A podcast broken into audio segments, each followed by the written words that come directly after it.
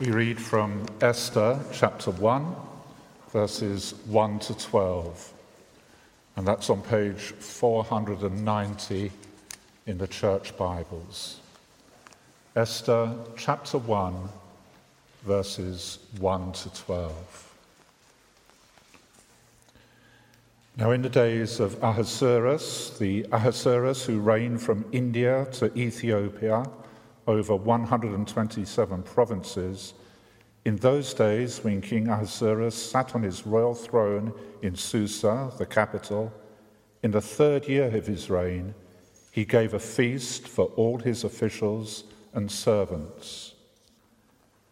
The army of Persia and Media and the nobles and governors of the provinces were before him, while he showed the riches of his royal glory and the splendor and pomp of his greatness for many days, 180 days.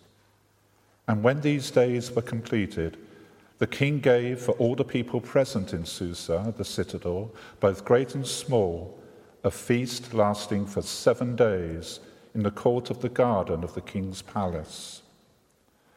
There were white cotton curtains and violet hangings fastened with cords of fine linen and purple to silver rods and marble pillars, and also couches of gold and silver on a mosaic pavement of porphyry, marble, mother of pearl, and precious stones. Drinks were served in golden vessels, vessels of different kinds, and the royal wine was lavished according to the bounty of the king. The drinking was according to this edict there is no compulsion for the king had given orders to all the staff of his palace to do as each man desired. Queen Vashti also gave a feast for the women in the palace that belonged to King Ahasuerus. On the seventh day, when the heart of the king was merry with wine, he commanded Mehuman, Biztha, Harbona, Bigtha and Abagtha, Zethar and Carkas, the seven eunuchs who served in the presence of the king, to bring Queen Vashti before the king with her royal crown, in order to show the peoples and the princes her beauty, for she was lovely to look at. But Queen Vashti refused to come at the king's command delivered by the eunuchs. At this, the king became enraged, and his anger burned within him. Um, the second reading today is Romans chapter 8, verse 28 to 39, and that can be found on page 1138 of the Church Bible. And we know that for those who love God, all things work together for good, for those who are called according to his purpose. For those whom he foreknew, he also predestined to be conformed to the image of his Son in order that he might be the firstborn among many brothers. And those whom he predestined, he also called. And those whom he called, he also justified. And those whom he justified, he also glorified. what then shall we say to these things? If God is for us, who can be against us? He who did not spare his own son, but gave him up for us all how will he not also with him graciously give us all things? Who shall bring any charge against God's elect? It is God who justifies. Who is to condemn? Christ Jesus is the one who died. More than that, who was raised, who is at the right hand of God, who indeed is interceding for us. who shall separate us from the love of Christ? Shall tribulation? Or distress or persecution or famine or nakedness or danger or sword.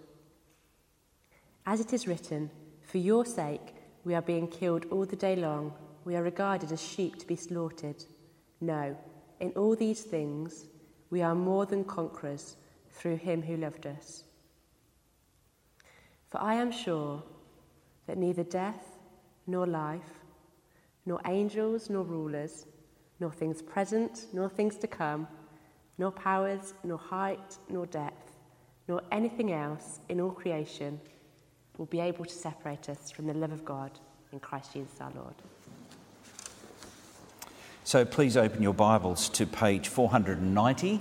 Uh, today I'm going to preach on the book of Esther, page 490. So you'll need some nimble fingers because we're going to, I'm going to preach one sermon on the whole book. So I'll just be referring and we'll move through the book fairly quickly. Uh, if it is true that each of us have 15 minutes of fame in one lifetime, empires probably have a little more time than that. And for the Persians, their moment of glory came in the 400s BC, sandwiched between the Babylonians and the Greeks. And King, what he is called here, Artaxerxes, reigned for about 20 years in the 480s BC. Uh, his capital was Susa, uh, there was a great deal of wealth there, and after the Babylonian Empire fell, a lot of the Jews moved to Susa following the wealth. Xerxes was a man that we get uh, the impression of that he was a man who was intoxicated by his wealth. And so in verses 3 and 4 of chapter 1, you see that he has a banquet. That some of the, one of those banquets goes for 180 days. Just imagine that access to an all you can eat food bar for 180 days. And in verse 4, we see that for a full 180 days he displayed the vast wealth of his kingdom and the splendour and glory of his majesty. And it is in a drunken state that he decides that he is going to show off his queen Vashti. And he commands her to come, you'll see in verse 12. But when the attendants delivered the king's command, Queen Vashti refused to come. Then the king became furious and burned with anger. She was not going to be some trophy which was uh, ogled at by the drunken rabble. After all, Vashti was the patron of FEMP, the feminist movement of Persia. And uh, the king knew that other women in the empire would get ideas about disobeying their parents. The irony here, friends, if you look at verse 1, here is a man who controlled 127 provinces but couldn't control one wife. And verse 19 says that there was a royal decree that she was never to appear before the king again. The women's magazines of Persia were to have full access with photos to the story, verse 22, so that every man could rule over his own household and the women of Persia wouldn't get any ideas to follow Vashti's example. And you can imagine the headline Xerxes divorces Vashti, or more cryptically, from ravishing to vanishing, the 10 part story of Queen Vashti's fall.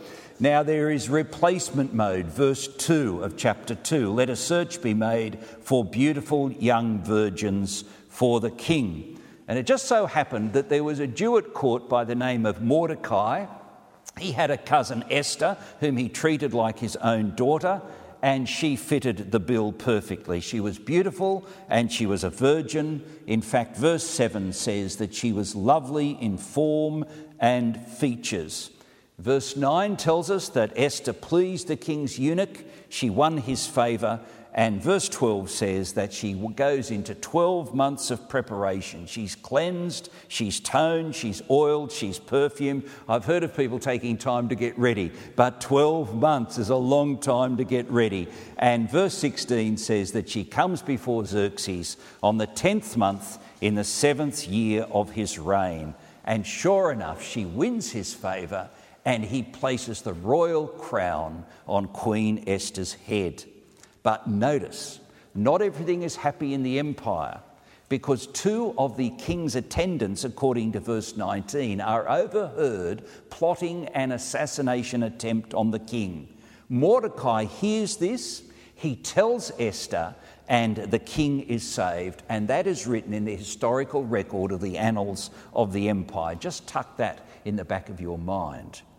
Now let's move to chapter 3 because we now meet Haman, the prime minister. He is a man who is full of himself.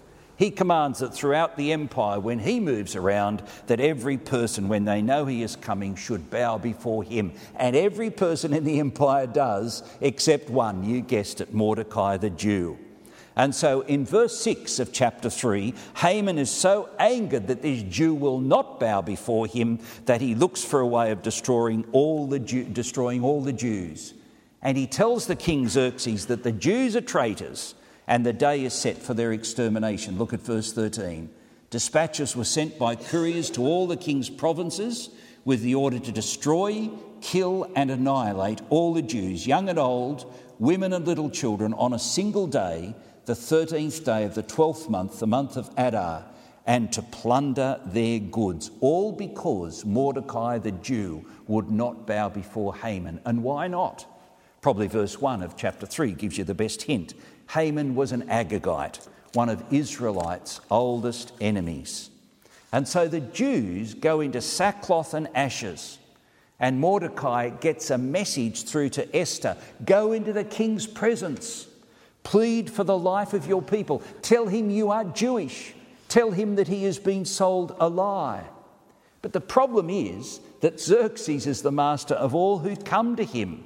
The previous queen had been banished because she would not come on command, and Esther is the new queen, but she cannot come to the king surely without being invited, and she has not been called for 30 days. Look at chapter 4, verse 11. 30 days have passed since I was called to go to the king. But Mordecai urges her, verse 14, for if you remain silent at this time, Relief and deliverance for the Jews will arise from another place, but you and your father's family will perish. And who knows but that you have come to the royal position for such a time as this? And so Esther courageously goes. Look at verse 16. When this is done, I will go to the king, she says, even though it is against the law. And if I perish, I perish. Well, of course, the drama comes and goes. Verses 2 and 3 of chapter 5. She goes to the king. The king says, Oh, yes, I forgot. Yes, I had a queen. It's really good to see you.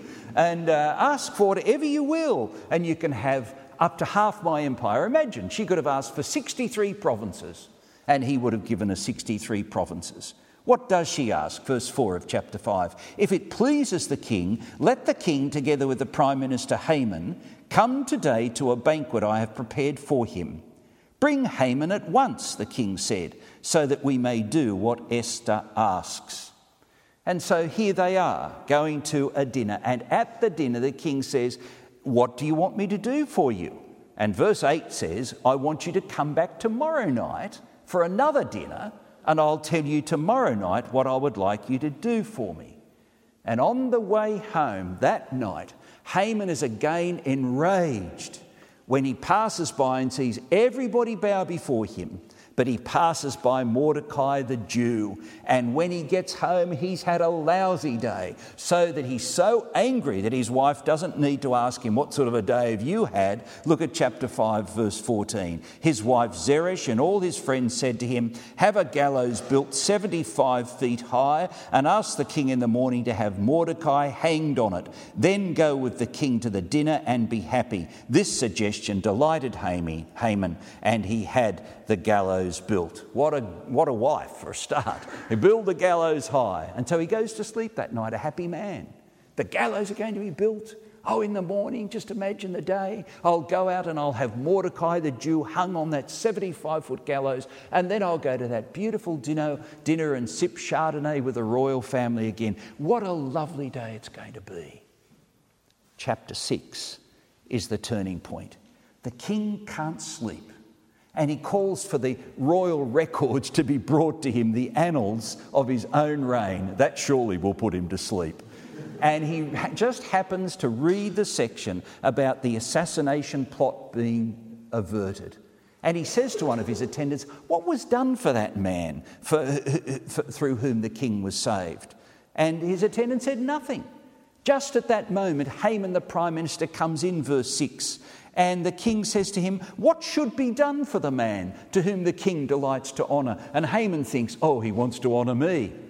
And so Haman comes up with the idea, chapter 6, verse 10. He should be given a royal robe which you have worn, placed on a royal horse which you have ridden on, and he should be paraded through the streets with someone saying, This is what happens to the man the king delights to honour. Look at verse 10 of chapter 6. Go at once, the king commanded Haman, get the robe and the horse, and do just as you have suggested for Mordecai the Jew, who sits at the king's gate. Do not neglect anything you have recommended. And so you can imagine, look at verse 11. Haman does exactly that. He takes Mordecai through the streets and he says, no doubt through gritted teeth, This is what is done for the man the king delights to honour, through gritted teeth. He then, chapter 7, goes to the queen's place for dinner. His gallows sits empty. And the request is made again of the king to the queen What is it that you would want me to do? And she says in chapter 7, verse 3, she says, Spare my people who are marked for destruction. And the king says, Who has done this? Look at verse 6. The adversary and enemy is this vile Haman. And the king is so distraught, he's so confused at this, he goes out into the garden to collect his thoughts. And at the moment that he goes out into the garden, Morda, uh, sorry, Haman falls on the sofa in which the queen is lying, and the king comes back in and he sees his prime minister lying on the sofa with the queen and says to an attendant, What should be done with a man who would molest the queen in the king's presence? And the attendant says, Well, Your Majesty, there's actually a 75 foot gallows outside and it's lying empty and unused.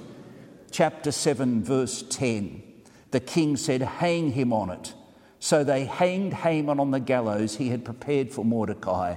Then the king's fury subsided. Another edict was issued allowing the Jews to defend themselves.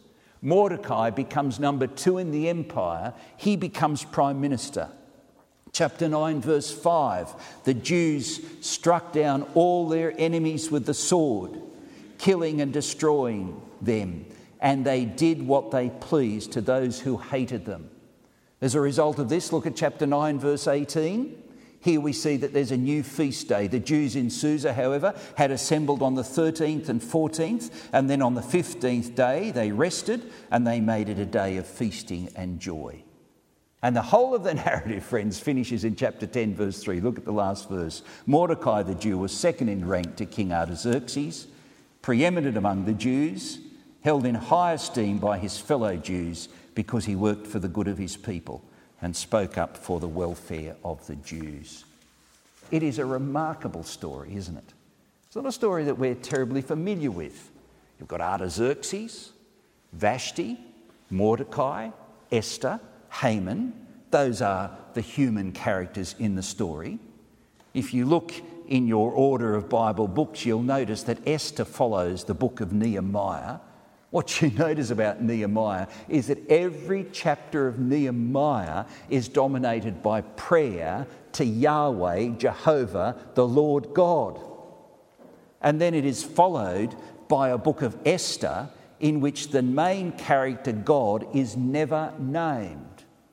His hand is obvious, it is the most influential hand on every page, and yet it is a hidden hand. God is not acknowledged by any character. You would think as you get to the end of the book that surely the author would say, and all this was God's doing. But what does he say? Look at chapter 10, verse 3 Mordecai the Jew, second in rank, preeminent among the Jews, held in high esteem, speaks up for the welfare of his people. Surely this is a book which is unique in all literature. It's a book which is unique in the canon of the Bible. There's no other book in the Bible that does not mention the name of God Yet Esther does not mention the name of God. Can you think of another book in which the main character of the book is never named? And yet, here, the name character, the person about whom the book is written, the person who dominates in a hidden way, is never acknowledged. And yet, you flip through this book and you find coincidences. Mordecai is at court at just the moment that a new queen is required. Mordecai just happens to have a cousin, Esther. Esther just happens to win the eunuch's favour and takes his advice. Mordecai overhears the plot to assassinate the king. Mordecai goes unrewarded at the time. Xerxes can't sleep, and he looks at that portion of the annals which talk about this plot being averted. Haman is at court at just the moment the king wants advice on how to honour the man through whom the plot was averted. Esther does not make her request at the first dinner party. Why not? She makes her request at the second dinner party after the gallows have been built and after Xerxes has had his sleepless night and consulted the annals. And Haman just happens to be on the sofa with the queen at that moment that Xerxes re enters the room. Now, friends, you can make natural explanations, but natural explanations of such coincidence in life are never enough. The closest anyone comes to a spiritual explanation are the friends of Haman. Have a look at chapter 6, verse 13. Haman's friends say, verse 13 of chapter 6, since Mordecai is of Jewish origin, you cannot stand against him. Surely you will come to ruin. But there is a hidden hand at work here, which is humbling the self exalted Haman and is lifting up the humbled people of God. Is it coincidence? Is it fatalism? Is it que sera? Whatever will be, will be. No. There is a controlling, hidden hand at work who is working out his purpose. So, whenever I'm reading through narrative sections, stories like this in the Bible, which I know to be true, and whenever I ask myself, well, what does this mean? You see, I could sit down right now and we've just heard a very good story, a factual story from the Persian Empire era. But what does it all mean? Where do I find the meaning of this? You see, the Bible is dominated by narrative, by stories.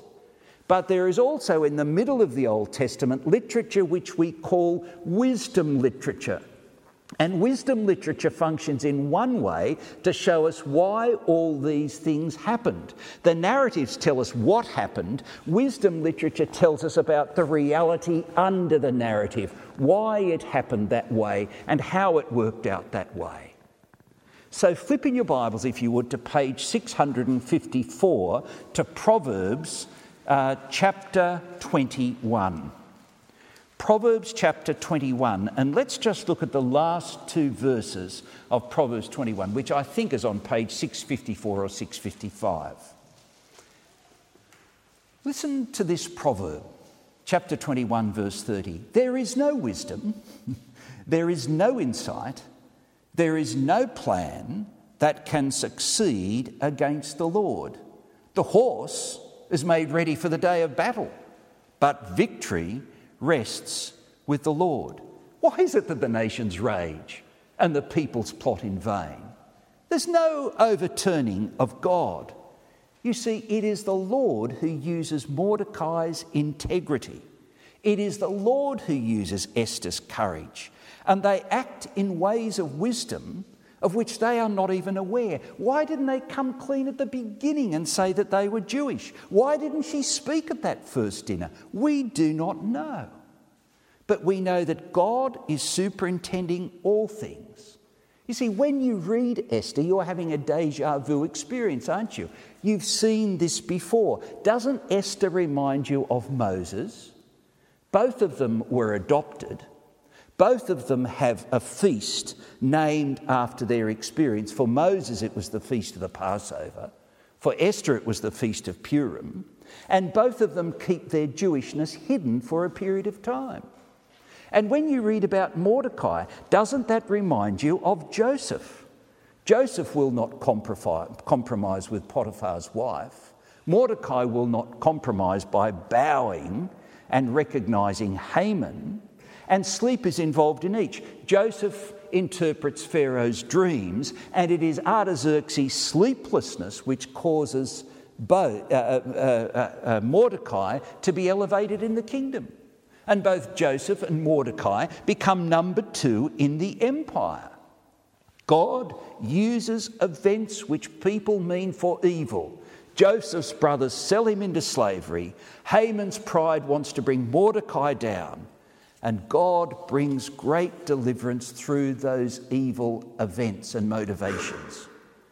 Now, in the Old Testament, we know that the people looked for political and military victories, but they foreshadow in the New Testament the great spiritual victory of good over evil, whereby God's enemies crucify his Son and he is the means of great deliverance. Christ devours Satan's greatest weapon, which is death, and brings about eternal deliverance for his people. And how does God do it? God does it through coincidence. It just so happened that there was a weak Roman governor. It just so happened that he had a special relationship with the Jews. But there was a hidden hand at work. God was in Christ, reconciling the world to himself. Look back to Proverbs chapter 21, verse 1, the very first verse. What does it say? The king's heart, the king's heart is in the hand of the Lord. He directs it like a watercourse wherever he pleases. In the book of, uh, the book of Esther, Xerxes, Artaxerxes is named over 100 times. God is not named once. God is not seen. And yet Xerxes is a pawn of God who is working beneath the surface to work out his purposes.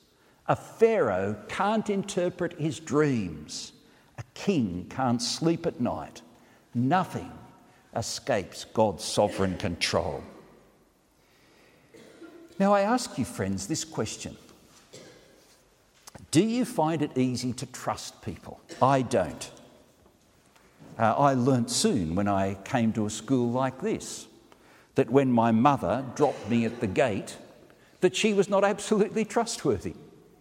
Because in order to trust someone absolutely, they had to be constantly with me. They had to know all things. They had to be all loving, and my mother couldn't constantly be with me. She dropped me at the school gate. To trust absolutely, I need to know that the person I'm trusting knows everything, loves me completely, and is all powerful over every event. And I put it to you that the only person that we can trust absolutely, uh, uh, not our mother, not our spouse, but God Himself. God alone knows all things, God alone is all loving, and God alone is all powerful. And that, that's where I am to trust His sovereign hidden hand. Our college in Sydney is in the middle of a residential area, and there is a man who has lived in our street longer than I've been principal. He has been an antagonist, he's been a hate filled enemy of the college for as long as I have known him. One night I can remember he rang up in great frustration. We were just starting a new building program, and he said almost breathlessly, I want you to know that I will fight you with my dying breath. And I thought to myself, well, you do your worst to us, and it will only be God's best. I thought I shouldn't share that with him. He was already upset enough. It was very frustrating for him, but it's very comforting to me to know that there is one in whom we can trust absolutely in the seeming random circumstances of life, who loves me completely, who knows all things, and who is all powerful. My first parish was in the northwest of our state, 700 miles from Sydney. It was on the black soil plains. It was a place called Wee Waa. Two thirds of our congregation had come from the United States to Wee Waa in order to grow cotton. I can remember one day in October going out to one of the cotton plantations. And as we stood there, I could see the cotton at that stage, it was October, and the cotton was very fragile. It was that far above the ground, and the wheat was in head, ready to be harvested. And as we stood there outside, we saw great, thick black clouds coming from the north. And we went inside because rain was coming. It wasn't rain, it was hail. Being from the city, I had never seen hail that big, hail the size of golf balls, and of course, it was devastating to this man who owned this property. It would cut the head off his wheat, and of course, it would destroy his cotton, and it couldn't be replanted in time. He faced ruin. At the end of the hailstorm, we went outside to inspect the vehicles outside to see how they'd been potted by this hail. And one of his labourers, one of his workmen who was just on a wage, would get his money anyway, came down towards my friend. And this is what he said Well, the Lord gives, he said, and the Lord takes away. And he spat on the ground in front of my friend. The Lord gives and the Lord takes away. And my friend, who owned the property, who had everything to lose, said, You finish that verse. The Lord gives and the Lord takes away. Blessed be the name of the Lord. Where does that come from? Because he knows there is only one who can be trusted absolutely the proud Haman, the principled Mordecai, the courageous Esther, the stubborn Pharaoh, the weak Pontius Pilate, the fickle crowds. Perfect love, total knowledge, absolute power, whatever the circumstances. When I'm sitting in the doctor's surgery, waiting for the results, when I'm waiting for the latest sales figures, when I'm waiting to see what the Bank of England will do with interest rates, when I'm waiting to see how an investment will work out, when I'm waiting to see whether the rains will come, and having come, whether the rains will stop, when I have a disturbed adolescent teenage son or daughter who is about to make a precarious decision in their life, when my workmates are shunning me, when I am low down on the academic scale. You name it, my friend. There is only one who is all loving, who knows all things, and is all powerful. And this is how Solomon sums it up the king's heart is in the hand of the Lord. He directs it like a watercourse wherever he pleases. There is no wisdom, there is no insight, there is no plan that can succeed against the Lord. We know that in all things. For those who love Him and for those who are called according to His purpose, so I'm described from a human point of view and a divine point of view. I am loved and I am called. And here is the sandwiched principle the Apostle Paul gives us. We know that those who love Him, who've been called according to His purpose, for them, God works in all things for their good in order to make them more like Christ, to be conformed to the image of his Son. Trust, resting your confidence, leaning yourself where? On God's hidden hand, which springs from a heart of love. And if not there, where? Let's pray. We bow before you, our sovereign King. You are the Lord who is involved in all things, in international affairs, and yet in all the details of our life, in order to bring us to be more like your Son, the Lord Jesus. And Heavenly Father, we pray that in the light of your perfect love and of your perfect knowledge, and your great power that we would lean, trust, transfer all our confidence on you for whatever this week holds us, holds for us, and whatever the rest of our life holds for us. Help us to trust absolutely that we might grow to be conformed to the image of your Son. And it's in Jesus' name we pray. Amen.